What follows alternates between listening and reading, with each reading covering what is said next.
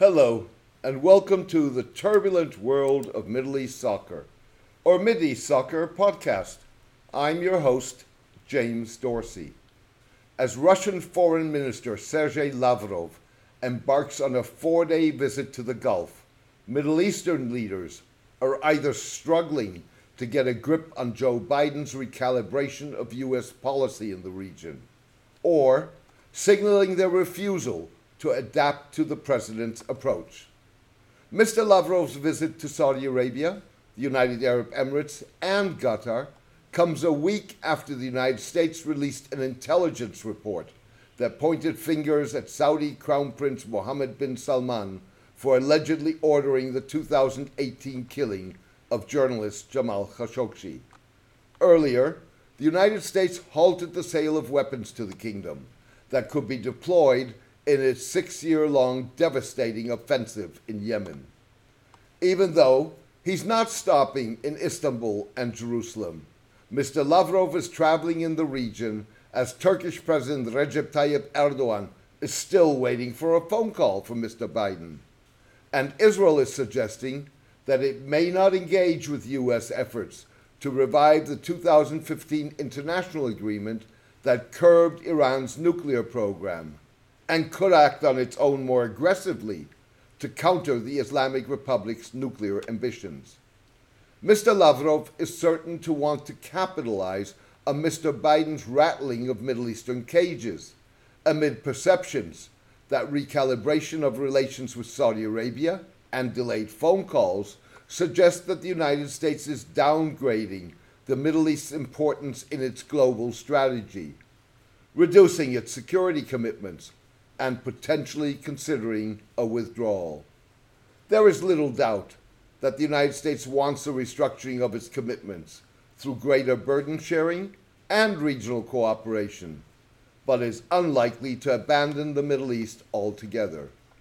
The question is whether Mr. Biden's rattling of cages constitutes simply signaling U.S. intentions or a deliberate attempt to let problematic allies and partners stew in uncertainty in a bid to increase the administration's leverage.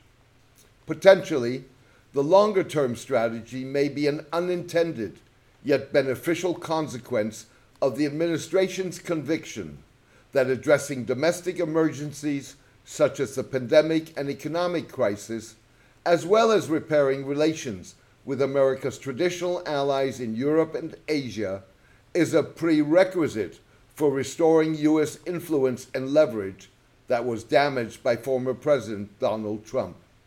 If so, Mr. Lavrov may unwittingly be doing the, admi- the Biden administration a favor by attempting to exploit perceived daylight between the United States and its allies to push a Russian plan for a restructured security architecture.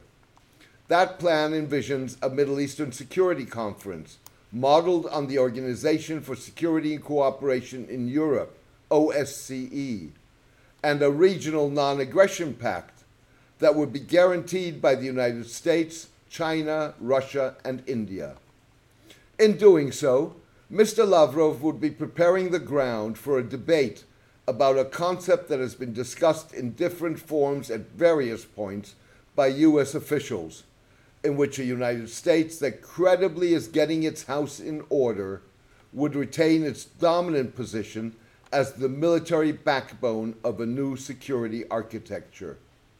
It would also drive home the point that neither Russia nor China are willing or capable of replacing the United States, and that Middle Eastern countries are likely to benefit most from an architecture that allows them to diversify their relationships and potentially play one against the other.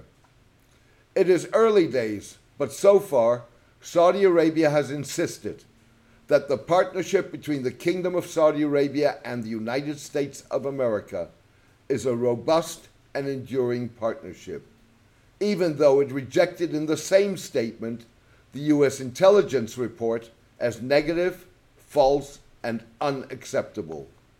For now, Saudi Arabia appears determined to counter strong winds in the White House as well as Congress, rather than rush to Moscow and Beijing in a realignment of its geopolitical and security relationships.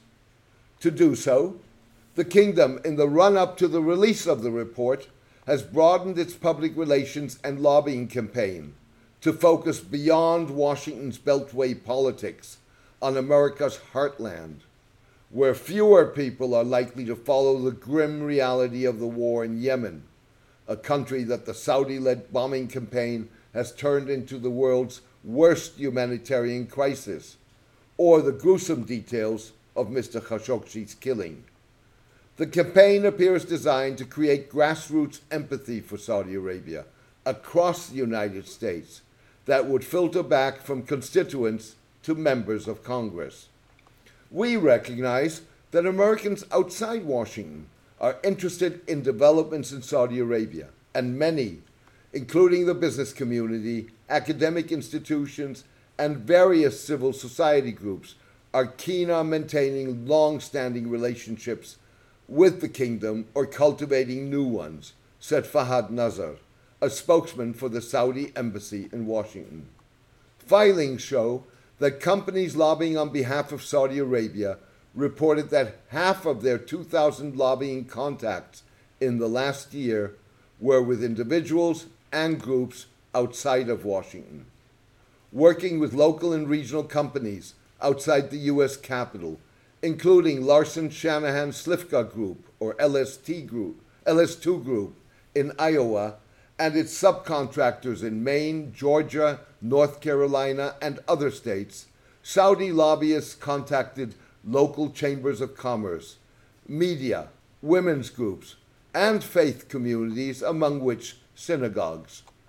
The lobbyists distributed materials touting the benefits to women in sports and other sectors accrued from Prince Mohammed's social reforms in a country that banned women from driving as recently as three years ago.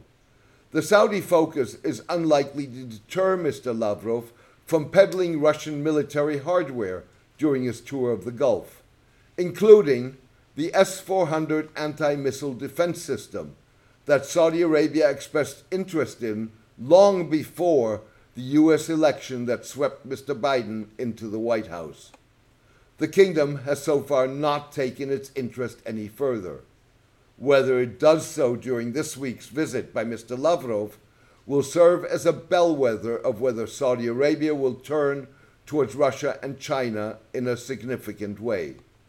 So far, U.S. analysts appear to be unconcerned said former U.S. intelligence official Paul Pillar, a frequent commentator on Middle East affairs. The attractiveness of doing business with the United States will remain without the coddling, as is true of Saudi choices regarding arms purchases, given that their defenses have been built largely around U.S. hardware. Thank you for joining me today. I hope you enjoyed the podcast. A written version of this podcast is on my blog, The Turbulent World of Middle East Soccer at mideastsoccer.blogspot.com. Please join me for my next podcast in the coming days. All the best and take care in these trying times.